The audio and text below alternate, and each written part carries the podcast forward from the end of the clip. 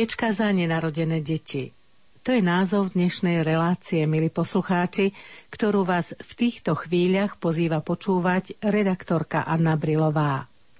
Chrániť ľudský život od počatia po prirodzenú smrť, chrániť ľudský život v každej jeho vývinovej fáze, posilňovať úctu voči ženám, voči materstvu, voči rodine. To je okrem iného poslanie neziskovej organizácie Áno pre život – ktorá sa snaží vo svojej činnosti chrániť kultúru života. Medzi jej aktivity patrí aj projekt Sviečka za nenarodené deti, ktorý je veľmi úzko spojený s dnešným dňom. Aká je hlavná myšlienka tohto projektu, vám prezradí predsednička Fóra života doktorka inžinierka Marcela Dobešová. Hlavnou myšlienkou projektu Sviečka za nenarodené deti je spojiť spomienku všetkých verných zosnulých so spomienkou na deti, ktoré sa nemohli narodiť alebo zomreli pri potrate. Sviečku za nenarodené deti organizujeme predovšetkým preto, aby sme si všetci v tomto čase, keď sme citlivejší na mysterium smrti, uvedomili osud detí, ktoré zomreli pri potrate. Zároveň by sme v modlitbách pamätali aj na ich rodičov a na tých, čo umelé potraty vykonávajú alebo ich aktívne podporujú ešte stále. Projekt je určený predovšetkým pre ľudí, čo sú za život, aby prehlbili svoje vnímanie osudu nenarodených detí a uvedomili si, aké dôležité je byť pro-life za život v dnešnej dobe, za kultúru života. Aké ciele má tento projekt? Projekt organizujeme s cieľom, aby sa zapojili farnosti, spoločenstva, rodiny i jednotlivci na celom Slovensku. Tento rok je to už po deviatýkrát počas októbra a vrcholí to práve dnes 2. novembra. Ako vznikol tento projekt, to je už otázka na výkonného riaditeľa Fóra života Mareka Michalčíka. Tento projekt sme prebrali od organizácie ERKO pred 9 rokmi. A keď vzniklo Fórum života, tak celkom prirodzene my sme sa stali nositeľom tohto projektu. Čiže je to taký projekt z dola, ktorý vychádza z tej potreby jednak ľudí, ktorí majú zážitok spontánneho potratu a spomínajú si na svoje deti, ktoré im sa nemohli pozerať do tváre ale stále ich majú v srdciach. Ale aj kvôli tomu, že neexistoval nejaký deň alebo nejaká príležitosť k tomu, aby sme si pietne spomenuli na deti, ktoré zomreli pri umelom potrate. My sme chceli prehlbiť to obdobie, kedy si spomíname na našich zosnulých, aj o tú spomienku na nenarodené deti. A v našich krajoch je takým symbolom spomienky na zomrelých sviečka, tak preto aj my sme celkom prirodzene siahli po tomto symbole. Isto sa môžu aj ľudia zapojiť do tohto projektu. Dnes je možné sa zapojiť do tohto projektu viacerými spôsobmi. Už o chvíľku o pol šiestej v Bratislave sa začne v kostole svätého Ladislava Sveta Omša, po ktorej bude následovať sviečkový pochod za nenarodené deti k pamätníku nenarodených na Bezručovej ulici. Tiež ešte vás pozývame 3. novembra do Košíc od 18. E, hodiny v kostole Kráľovnej pokoja bude celebrovať pán arcibiskup Bernard Bobert Svetu Omšu a potom pôjde pochod k starej nemocnici.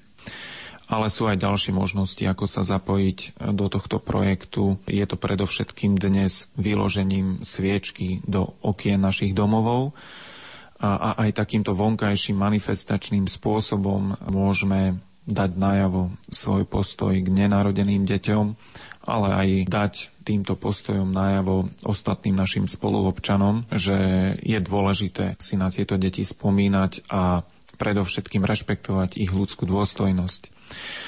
Počas dnešného dňa, ale aj tých dňoch okolo tohto termínu je možné sa zapojiť do tohto projektu modlitbou v kruhu rodiny, v spoločenstve, na stredkách. Okrem takých duchovných aktivít je možnosť e, podporiť činnosť Fora života dobrovoľným príspevkom za sviečku za nenarodené deti, e, ktoré sú dostupné v zapojených kostoloch, v niektorých farnostiach už prebehla táto možnosť, ale ešte do konca tohto týždňa v niektorých kostoloch stále bude možnosť získať sviečky za dobrovoľný príspevok. Tieto príspevky Fórum života používa na projekty zamerané na ochranu života a na ochranu rodiny. Výsledky finančnej podpory zverejňuje Fórum života priebežne na našej stránke a do konca tohto mesiaca by mali byť e, skompletizované.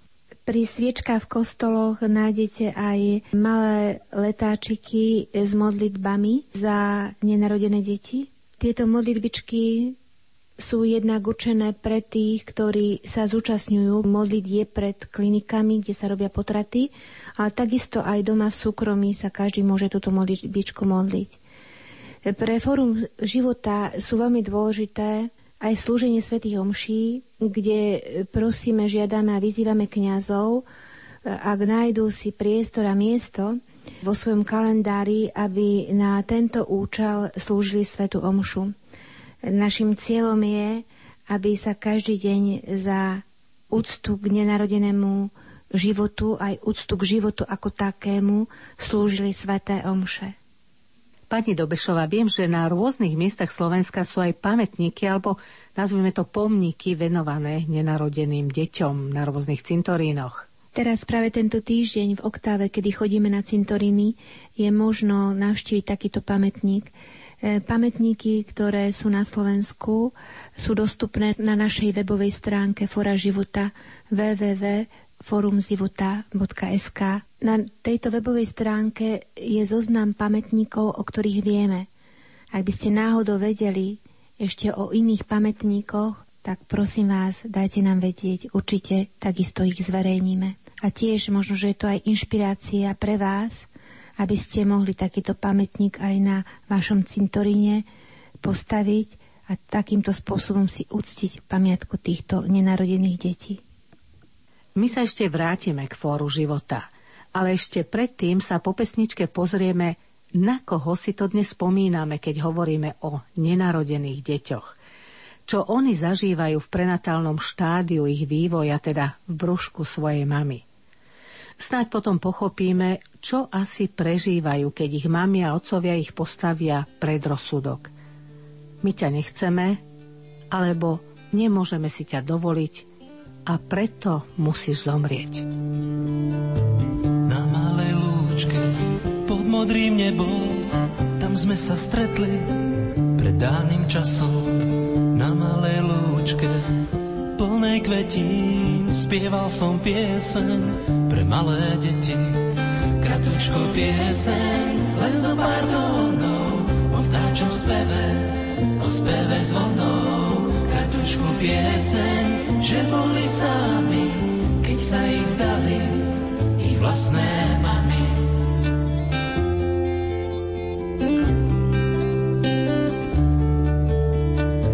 Hrali sme stále o svojich túžbách, byť aspoň chvíľku ukrytý v rukách Možno raz príde náručie lásky, všetky naše otázky. Prečo je na strome tak málo kvietkov? Prečo nepoznáme život bez hriechov? Prečo nás nechápu aj vlastné mamy? Prečo nás nechali na lúke samých?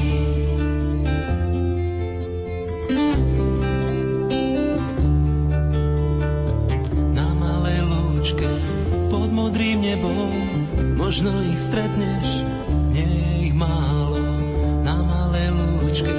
Krdiel detí Budú ti spievať o svojom nebi. Kratučku pieseň, len za pár tónov O vtáčom speve, o speve zvonov. Kratučku pieseň, že boli sami Keď sa ich vzdali, ich vlastné mami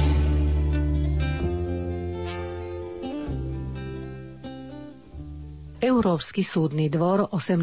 októbra 2011 po prvýkrát spôsobom záväzným pre 27 členských štátov stanovil, že ľudský život sa začína počatím a zaslúži si právnu ochranu.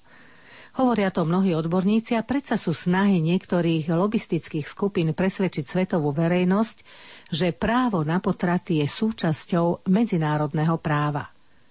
Čo sú to potraty?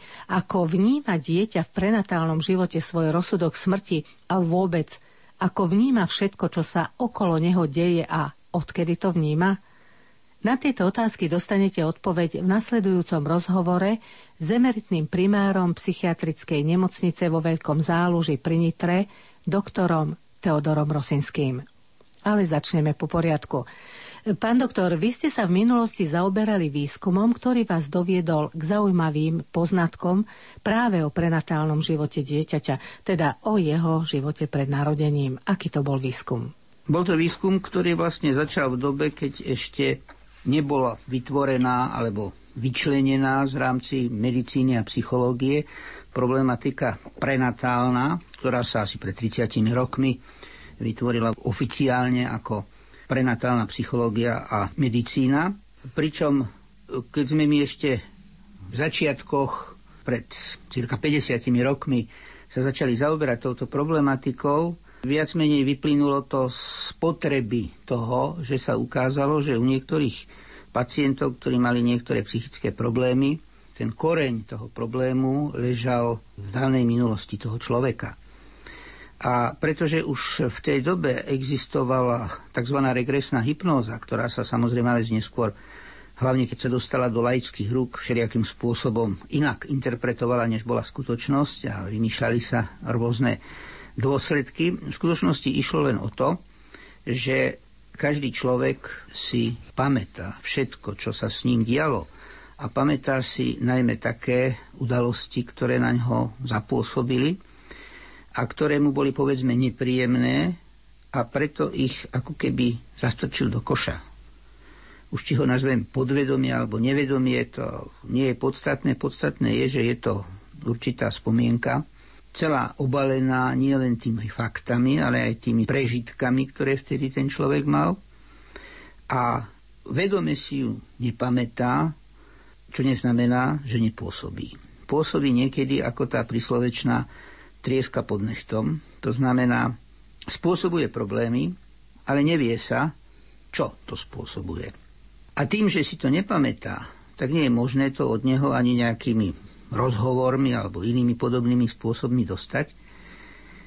Ale už dávni bádatelia v problematike vedomia človeka, pamäte a hypnózy na to prišli, že v hypnotickom stave, čo je vlastne určitý riadený stav vedomia, ktorý keď sa robí tak, ako sa má, nemôže nikomu poškodiť, je schopný ako keby sa upamätať na to, čo bolo skryté a teda tým pádom aj si to už dostať do vedomia, sprítomniť, hovoriť o tom.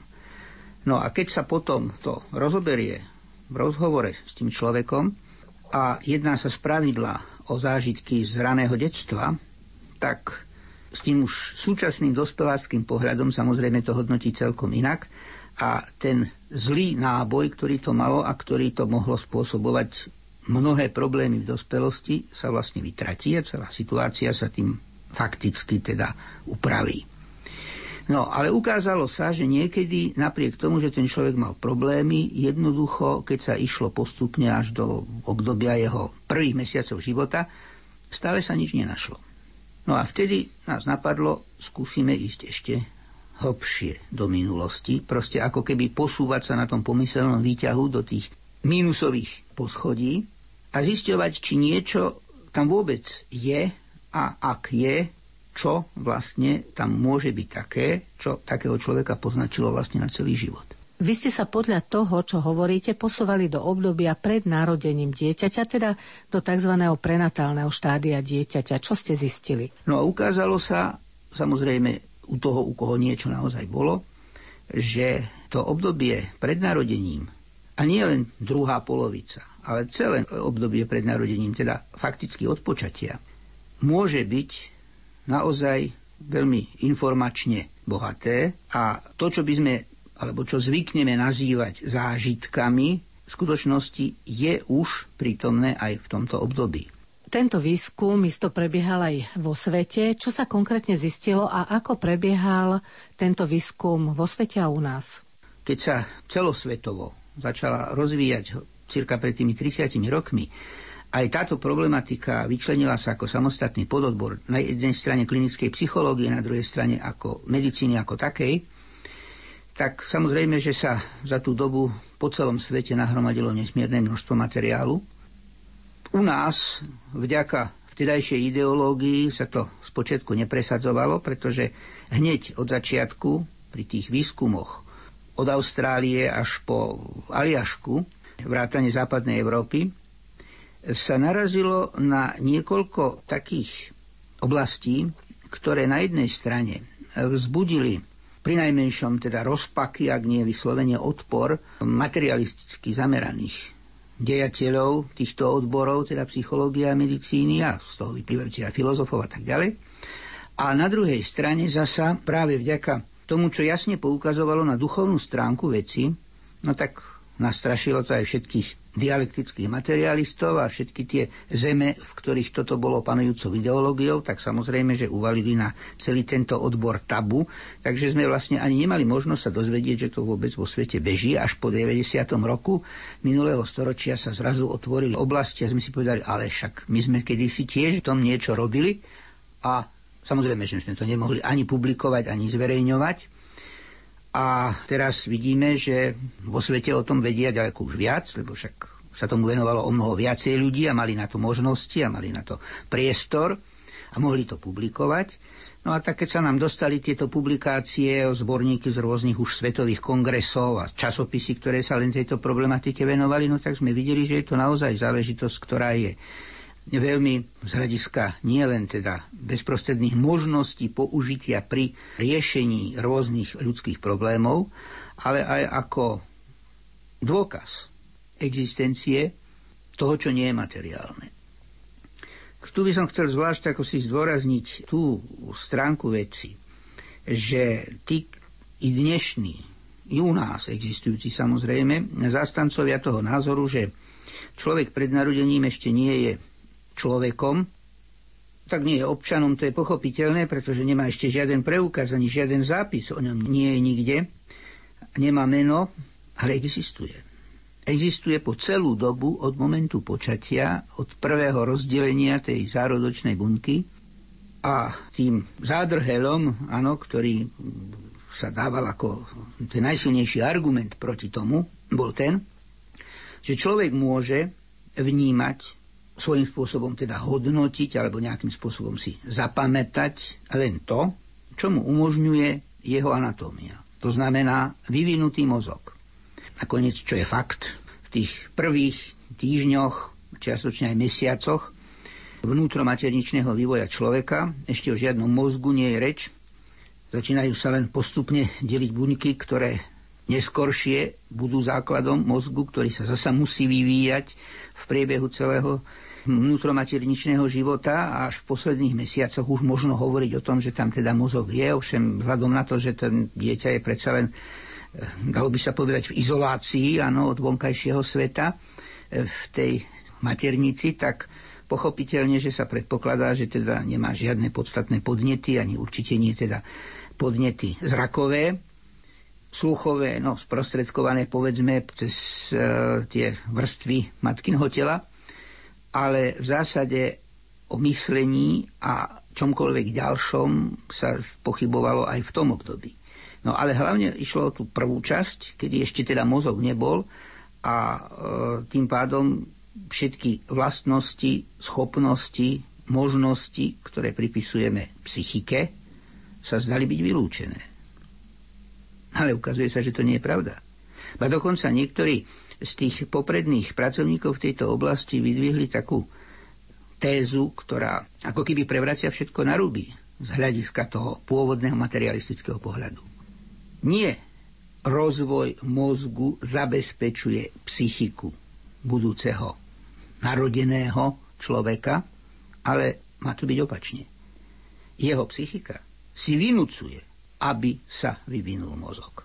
Čo je to vlastne psychika, ktorá, ako hovoríte, si vynúcuje, aby sa vyvinul mozog? A ak by sme mali prejsť do tej roviny transcendentálnej, tam sa hovorí aj o duši. Ono sa zvykne hovoriť, že človek sa skladá z tela, duše a ducha. Lenže aký je rozdiel medzi dušou a duchom?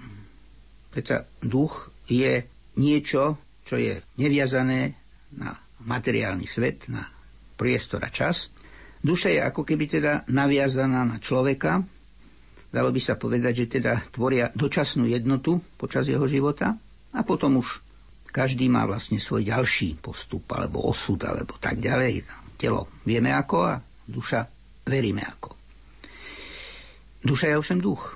Ale to, čo sa aj ľudovo a dokonca niekedy z hľadiska, povedzme, pastorálnej teológie a na druhej strane z hľadiska akéhosi bežného medicínskeho osvetárstva alebo psychologického osvetárstva, hovorí o duševných vlastnostiach a duševných chorobách a tak ďalej.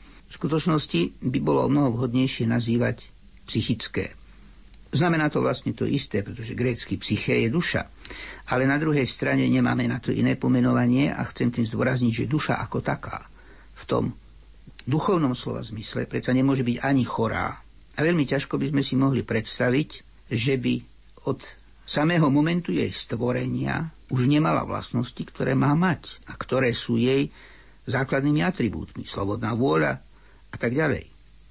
A teda, keďže je evidentné, že duša existuje v určitom spojení a práve toto spojenie vytvára tú psychiku, tie špecifické psychické vlastnosti človeka, ktoré má len človek, tak vlastne v tomto momente, áno, už duša musí mať svoje kvality.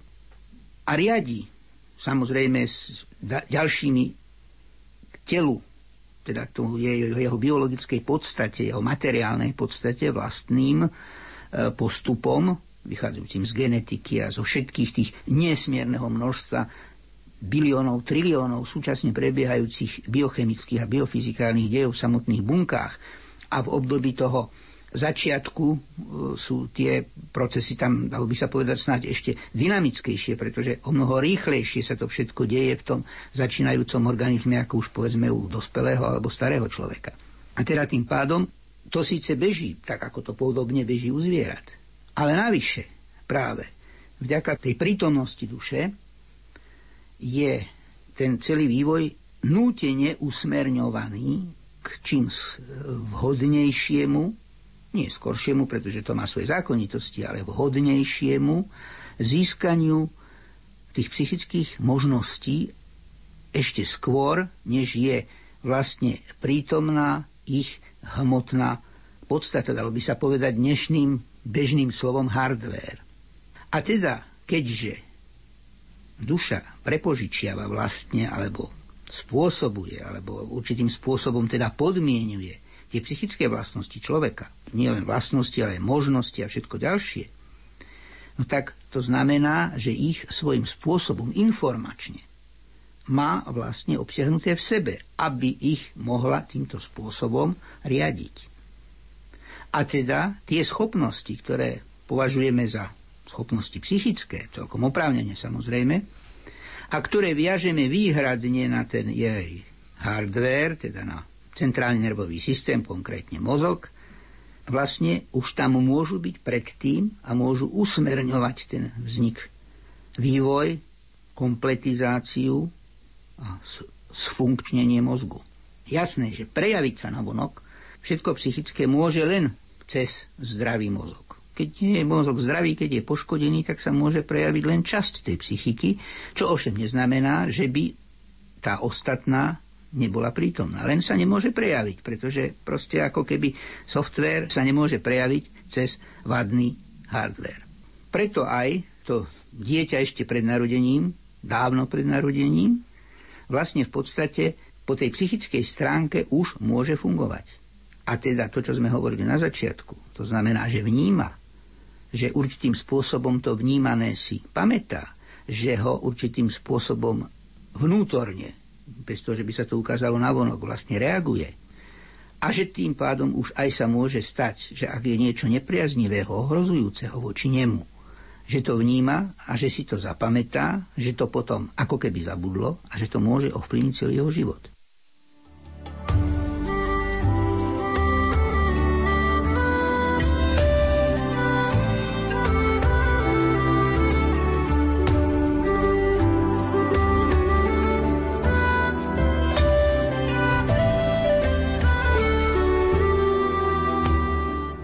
Rozhovore o prenatálnom živote dieťaťa sa zhovárame s doktorom Teodorom Rosinským, emeritným primárom nemocnice vo Veľkom záluži pri Nitre.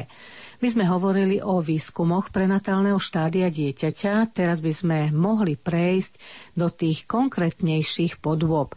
Môžete, pán primár, povedať príklady priamo zo života, ako reaguje dieťa na určité situácie ešte, teda v tom prenatálnom štádiu svojho vývoja, teda v brúšku mami, a aké môžu byť následky týchto zážitkov dieťaťa už potom v tom bežnom živote veľa prípadov v tomto slova zmysle má taký všeobecnejší charakter.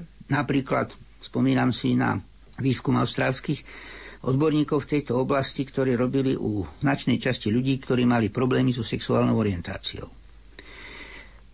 Už či teda si neboli istí, že či sú homo alebo heterosexuáli, prípadne sa stali homosexuálmi, ale takými, dalo by sa povedať, ako keby nie celkom presvedčenými, u prevažnej väčšiny z nich sa podarilo zistiť, že ešte dávno pred ich narodením vlastne zažili, keď to tak môžeme povedať trošku nadnesenie, hádky alebo jasné stanoviska najbližších, teda rodičov, ktorí boli nespokojní s tým, že to dieťa bude mať iné pohlavie, než oni plánovali a než očakávali a než chceli.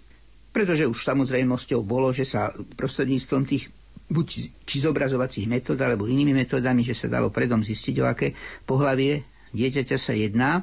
Teda nečakali, že nech bude, čo bude, pán Boh dal a my to príjmeme s radosťou, ako by bolo najľudskejším a najrozumnejším spôsobom.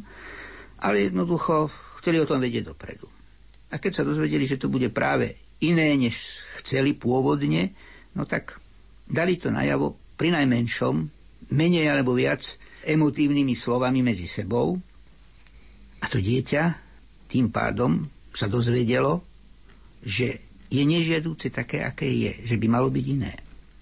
Samozrejme, že sa to dostalo do podvedomia a nakoniec to vyústilo v období zrelosti, v období budovania práve tejto oblasti, teda v puberte a po nej, s metkom, ktorý sa mohol nakoniec prejaviť spôsobom, ktorý už síce nezmenil v skutočnosti to pohľavie, ale zmenil orientáciu. Samozrejme to neznamená, že v každom takom prípade išlo o také, čo si sú aj iné dôvody, ale ukázalo sa pri tom výskume, že je to naozaj rozšírená záležitosť.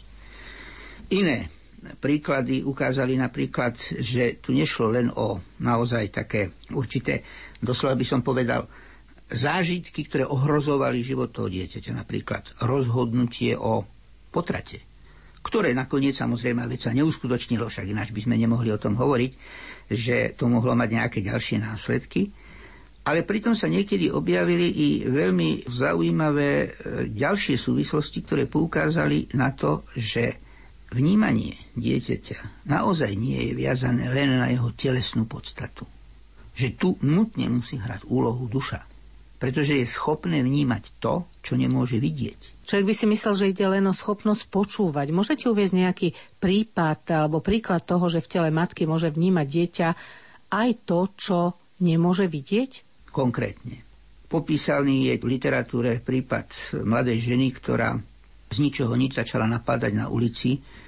Ženy s viditeľným teda očakávaním dieťaťa, teda s brúškom, ale výhradne blondínky. Postupne sa na to prišlo, že teda napadá mladé ženy, viditeľne teda vo vyššom štádiu tehotenstva, alebo správne po slovensky ťarchavosti, ktoré boli blondínami, prirodzenými blondínami podotýkam. Samozrejme, že z toho boli problémy s policiou a tak ďalej, pretože sa jednalo o agresivitu. Nič podstatné im nespravila, len ich napadla, eventuálne v krajnom prípade trošku poškrabala a tak ďalej.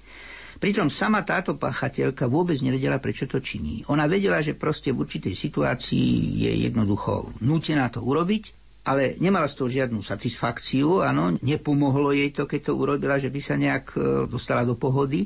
A práve naopak ju to veľmi trápilo, pretože sa už bála chodiť na ulicu, aby niečo nevyviedla. Samozrejme, že sa na to prišlo, že asi to musí byť niečo jej minulosti, no tak sa išlo postupne na to. Či sa tam použila regresná hypnóza alebo nejaké iné metodiky, to neviem, nakoniec to sa dá zistiť aj inak. No ale po dôkladnom, by som povedal, vyspovedaní matky, tá priznala, že mala v úmysle počas teda tých prvých týždňov gravidity ju nechať potratiť z nejakých viem, sociálnych dôvodov. Jednoducho nakoniec aj sama si to rozmyslela, aj ďalší príbuzní jednoducho proste uhovorili, že sa to neudialo.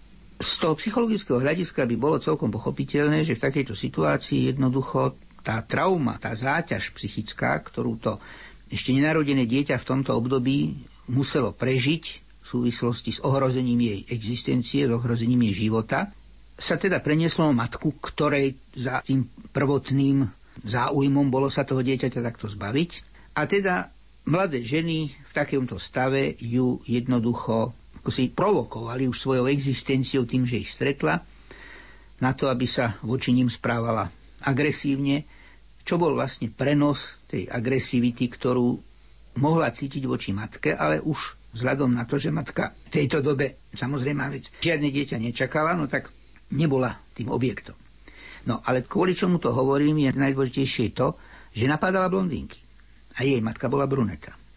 A to bol rozpor, ktorý sa nevedel vyriešiť. Až neskoršie si matka spomenula, že práve v tom období, keď čakala toto dieťa a keď mala v úmysle im nechať potratiť, mala krátkodobé zafarbené vlasy na blond. A keď už sa rozhodla, že teda nakoniec to neurobí, no tak si tú farbu dala zmyť a už potom vždycky zostala prirodzenou brunetou. To znamená, dieťa svojimi vlastnými očami od narodenia nikdy matku nevidelo inak ako brunetu. A to, že bola vtedy krátkodobe blondínou, o tom neboli ani žiadne fotografie, ani sa to nikdy nespomínalo. Tá matka na to dávno zabudla, len práve vďaka tejto situácii sa to z nej dostalo von. To znamená, že vlastne v tomto kritickom období niekedy okolo toho 2. 3. mesiaca začiatku teda jej vnútromaterničného života, vnímala matku ako blondínu, pretože v tej dobe bola v skutočnosti blondína. Ako ju mohla vnímať? Očami určite nie z tej maternice. Hovoriť sa o tom, no tak asi ťažko hovorilo a pokiaľ, tak zasa to predsa len tie nejaké reči sa až tak asi zrejme nezachytili. Nehovoriac o tom, že podobných prípadov Dokonca aj my sme mali v, v praxi jeden taký prípad, kde tiež tá pacientka vedela veľmi presne popísať formu zvláštneho zábradlia na terase domu, kde predpokladala, že bývali v tej dobe, predtým, než sa narodila. Ale narodila sa, teda samozrejme vec v nemocnici, ale bývali už v nejakom činžiaku, kde žiadna terasa nebola.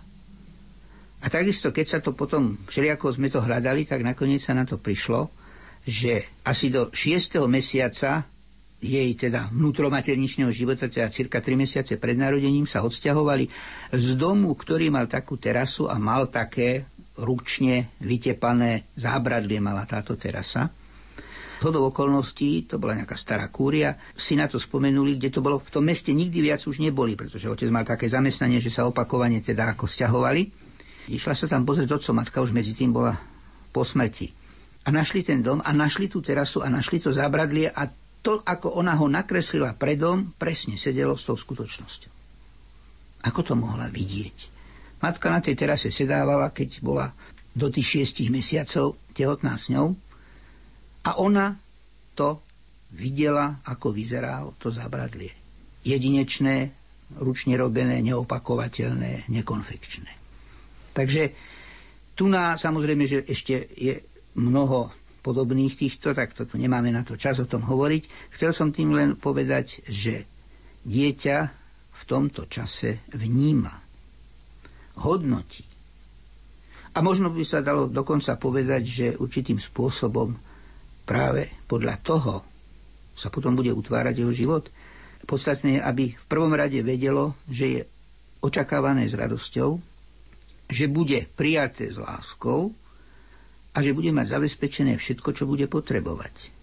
Pokiaľ vytuší alebo priamo vypočuje z úst najbližších pochybnosti v tomto slova zmysle, alebo dokonca určitú, keď aj len dočasnú, nepripravenosť, neschopnosť zabezpečiť všetko, nelásku, alebo dokonca opak, nenávisť, no tak ho to poznačí na celý život. Aj keď už by sa to, povedzme, tí rodičia snažili celkom inak riešiť po narodení. To, čo bolo predtým, sa nezmažalo. Vy ste nám tu teraz veľmi až plasticky e, vykreslili, čo to znamená pre dieťa byť v tom prenatálnom štádiu a čo všetko na ňo pôsobí. Vieme, že život je naozaj veľmi zložitý a možno, že sa stane medzi tými rodičmi, že možno, že sa pohádajú, alebo je to možno aj niečo drsnejšie. E, to dieťa to určite vníma. Ako to napraviť? Napraviť to tak, ako si to vlastne napravia medzi sebou. To znamená, že musia nakoniec dospieť už či ku nejakému kompromisu, alebo niekto ustúpi, ale v konečnom efekte tá hádka by sa mala skončiť nakoniec nejakým zmierením. A to zmierenie by mali dať jednoznačne na vedomie tomu dieťaťu. Treba ešte aj dodatkovým, by som povedal, dodatkovým komentárom. Samozrejme, že tu neexistuje žiadne predpísané slova, ale vedel by som si predstaviť, keď by to bola hádka, ktorá by sa týkala dieťaťa, lebo pokiaľ je to hádka, ktorá sa netýka dieťaťa, no tak tam je rozhodujúce to, čo sa jeho týka, čo sa týka tej jeho eventuálne teda budúcnosti. Ale pokiaľ by sa to malo týkať tej budúcnosti, no tak v tom prípade by bolo veľmi dobré, aby tá strana, ktorá, tak by som povedal, vystupovala výraznejšie, eventuálne agresívnejšie voči nemu, čiže nie tá strana, ktorá ho skôr bránila, by mala jednoducho povedať prepač Áno, tak a tak, eventuálne to vysvetliť. Vysvetliť, povedané skoro vulgárne, brúšku matky vysvetliť, že prečo vlastne došlo k tej hádke, alebo k tomu nevhodnému postoju voči tomu budúcemu dieťaťu. A teda aj ukludniť ho. No. Jednoducho požiadať o prepáčenie, no, nechali sme sa uniesť, ale nakoniec sme sa dohodli a teba sa to už netýka už je všetko v poriadku. Samozrejme, nemôžeme hovoriť za každé nenarodené dieťa. Možno, že niektorému to bude stačiť a niektorému nie.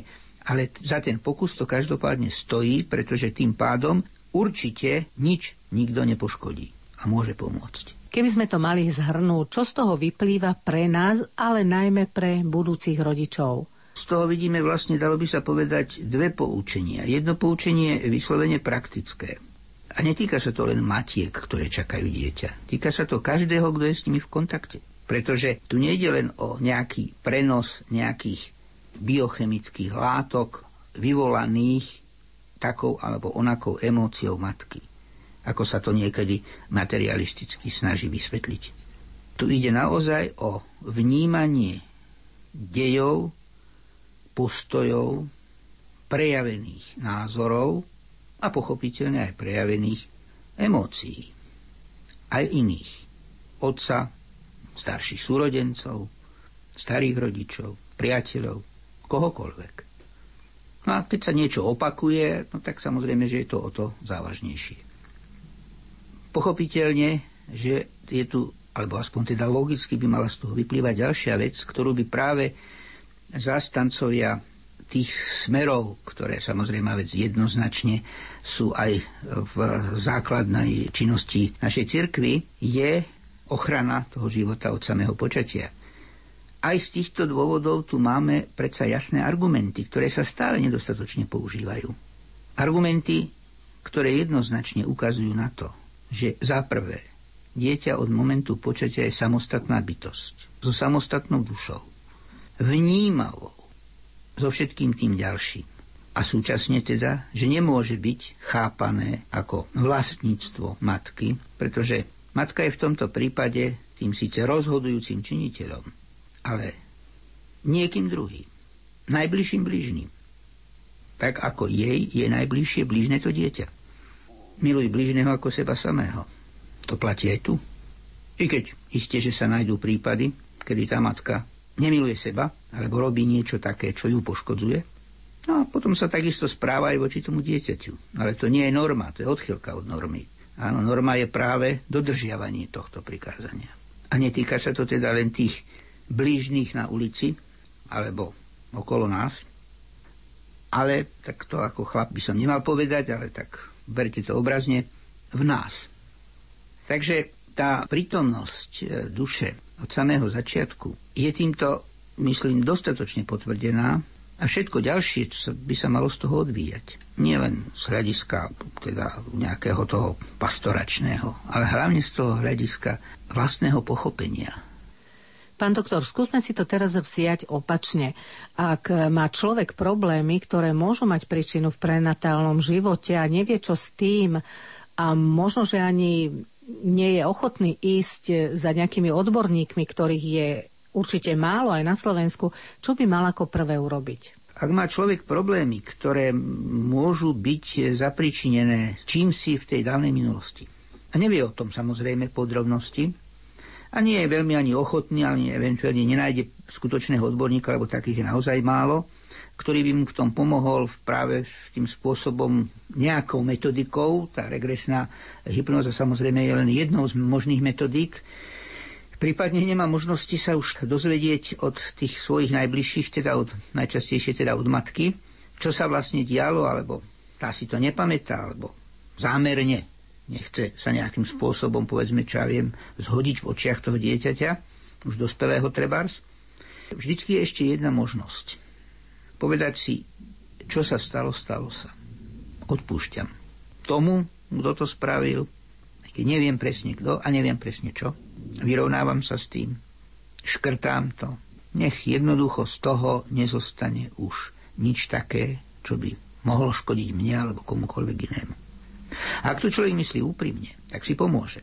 Samozrejme, že to nemôže byť len formalita, ako nejaká prečítaná e, formulka, a pritom nebraná vážne, ale je to tiež jedna z možností, ako si človek môže pomôcť skutočne účinne. Samozrejme, pokiaľ pritom ešte požiada o pomoc smerom hore, tak je to pravdepodobne účinnejšie. Ale pokiaľ sa rozhodne si to vyriešiť sám, tak tiež vlastne spraví dobrý skutok sebe a svojím spôsobom vlastne spraví dobrý skutok aj voči tomu, kto, ak skutočne mu niekto týmto spôsobom ublížil, a keď už povedzme aj nie je na tomto svete, je to tiež záslužný skutok i voči jeho duši. Táto problematika je nielenže zaujímavá, ale isto aj oveľa širšia, ale žiaľ na to nemáme čas, skúsme to teda zhrnúť. A predsa podotázka, čo asi prežíva dieťa pred potratom? Samozrejme, tá problematika je podstatne zložitejšia, podstatne košatejšia. Tu nemáme možnosť o tom hovoriť e, samozrejme celé dni. Ale pokiaľ by sme z toho, čo som mal možnosť povedať, si urobili nejaké závery, tak by bolo dobré, aby si ich každý poslucháčov, ktorí to počuli od začiatku, urobil sám pre seba, pretože každý je v inej situácii, niekto samozrejme vec žiadne takéto problémy nikdy nemal a nemá a teda už ani nebude mať, keď je už dávno na svete. Ono je dosť iných problémov, ktoré človek môže mať samozrejme aj mimo tohto, ale nakoniec každý z nás žije medzi ľuďmi. A keď aj by v rodine už nebolo predpoklad, že by sa niečo podobné mohlo udiať, mám na mysli teda starších poslucháčov, ktorí už majú aj vnúčence odrastené, ale predsa len vždy sa stretávame s ľuďmi, ktorí by mohli byť o tomto poučení.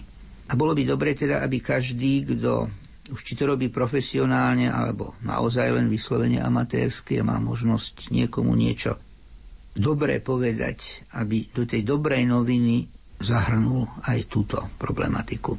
Práve v tomto období, kedy si spomíname na to množstvo nenarodených, ale predtým žijúcich, na to množstvo detí, ktoré museli prežiť horor, ktorý sa skončil ich nedobrovoľným odchodom z tohto života skôr, než mali možnosť byť zapísané do matriky. Pre žiadne z nich to nebolo ľahostajné. Tá duša, ktorá sa potom bola nutená uvoľniť, pochopiteľne, že má za sebou tvrdý život. Aby sme to nekončili až tak nejako emocionálne, zostaneme zasa pri určitej, no povedzme teda, triezvej situácii, ale uvedomujúc si, že život vôbec je zložitejší, než si ho mnohokrát predstavujeme, už podstatne zložitejší, než nám ho predstavujú niektoré médiá. A pokiaľ je v ňom nejaká tá akcia, tak tá akcia môže byť v skutočnosti reakciou na nejakú akciu, ktorú kdokoľvek mohol prežiť v dávnej minulosti. I v detstve, i v dospievaní ale i pred narodením. A spôsob, ako to pochopiť a eventuálne ako sa s tým vyrovnať, prípadne kde nájsť pomoc, aby nám odborník pomohol sa s tým vyrovnať, tu je vždycky. thank you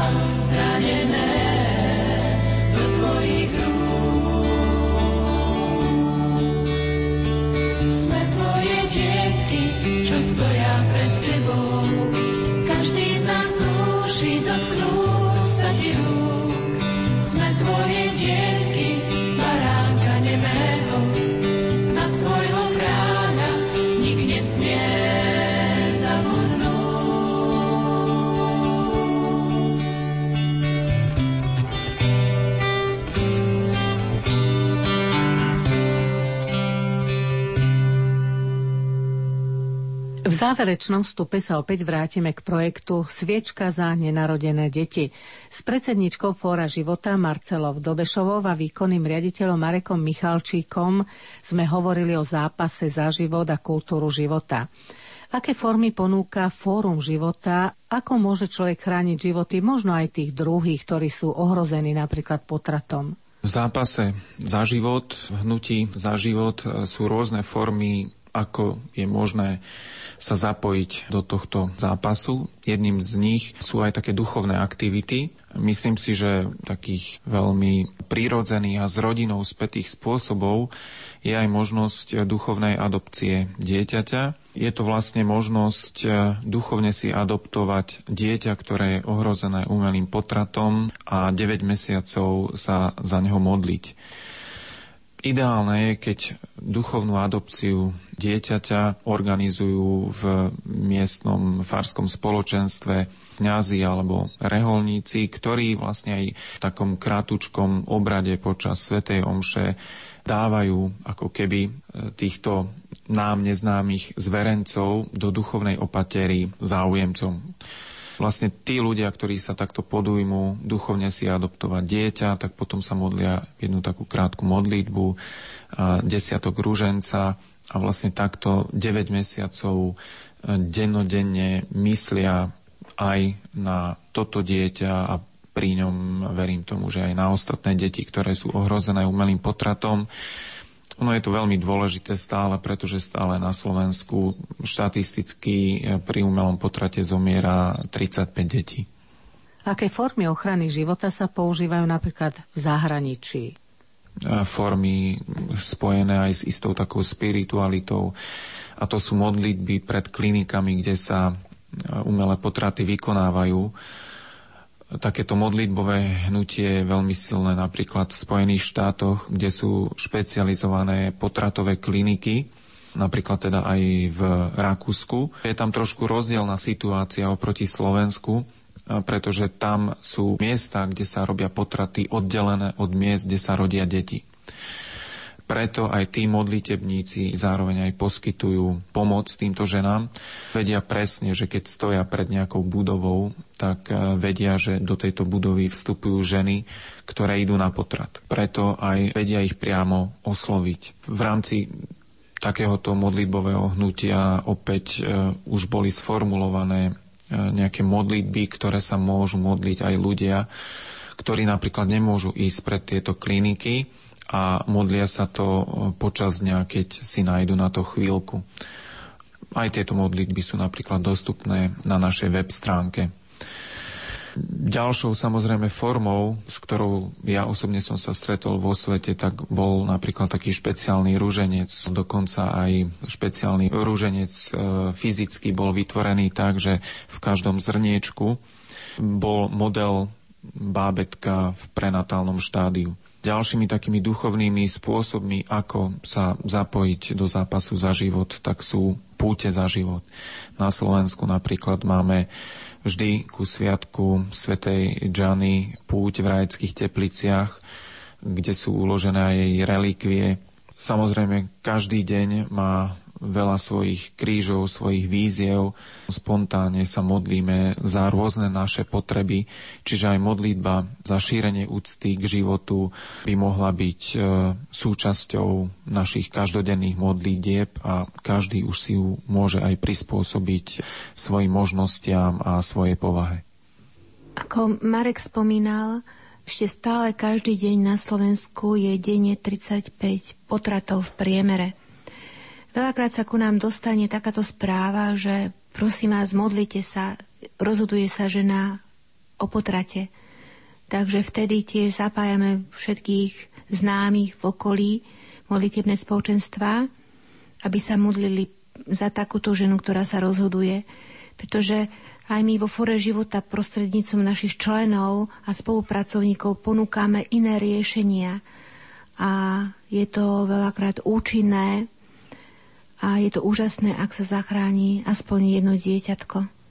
Preto vznikol aj náš projekt, naše aktivity v ponúkaní konkrétnej pomoci Zachraňme životy, kde vlastne takýmto ženám, ak sa rozhodnú a majú vážne problémy, či finančné, či bez podpory partnera, rodiny, e, týmto ženám pomáhať aj vďaka vašej podpore. Pretože bez vás by sme nič nemohli urobiť. Takže toto je tiež taká výzva pre každého, kto nás aj teraz počúva, aby si všímal okolie, možno, že aj práve tým, že tie potraty sú denodenne, tak touto modlitbou môžete prispieť k záchrane každého nenarodeného dieťatka. Chcem aj z tohto miesta poďakovať všetkým podporovateľom Fóra života – každým centikom, každým eurom, ktorým prispievate na našu činnosť, môžeme potom realizovať a ponúkať možnosti šírenia kultúry života v konkrétnej odbornej pomoci, v konkrétnom zariadení a takto prispievať k budovaniu toho Božieho kráľovstva toto na zemi. Pretože bez vás by sme nemohli vôbec existovať. Ak sa niekto rozhodne podporiť vás, ako to môže urobiť? Môžete nás podporiť priamo prevodom na účet, tak je to číslo účtu 04228 74 576 lomené 0900. Samozrejme, toto číslo nájdete aj na našej webovej stránke Fora života www.forumzivota.sk. Chcem ešte upozorniť na našu linku pomoci, ktorá je bezplatne k dispozícii 24 hodín denne z pevnej linky. Je to linka 0812 00 24 alebo na prezvonenie na číslo telefónu 0911 350 200 alebo v sieti Orange 0917 350 200 to isté číslo. Tie linky sú práve určené pre ženy, ich okolie, aj pre vás, ak by ste chceli získať informácie alebo poradiť sa, ako riešiť konkrétny prípad či už pri rozhodovaní, keď žena chce ísť na potrat, alebo aj všetky problémy, ktoré z toho vyplývajú. Znova Fórum života sa snaží mať e, sieť odborníkov v tejto oblasti. Priamo na telefóne dispečingu vám poradia, ako postupovať v takomto prípade. Ešte chcem upozorniť, že volanie na tieto mobilné siete nie je bezplatné, ale my v zápäti vám zavoláme, aby ten, kto volá, nemal s tým žiadne výdavky spojené. Milí poslucháči, blížime sa ku koncu dnešnej relácie, ktorú sme nazvali Sviečka za nenarodené deti. Veľa by sa ešte dalo o tejto problematike hovoriť, možno niekedy na budúce. Na záver zopakujem, že ak chcete podporiť Fórum života, môžete tak urobiť modlitbou alebo aj finančne na účet 0422 874 576 lomené 0900. Ďakujem hostom dnešnej relácie, emeritnému primárovi psychiatrickej nemocnice vo Veľkom záluži, doktorovi Teodorovi Rosinskému, predsedničke Fóra života Marcele Dobešovej a jej výkonnému riaditeľovi Marekovi Michalčíkovi za ich zaujímavé rozprávanie. A vám, milí poslucháči, ďakujem za pozornosť. Lúčia sa s vami hudobná redaktorka Diana Ravchová, majster zvuku Matúš Brila a od mikrofónu Anna Brilová. Prajeme vám požehnaný sviatočný večer.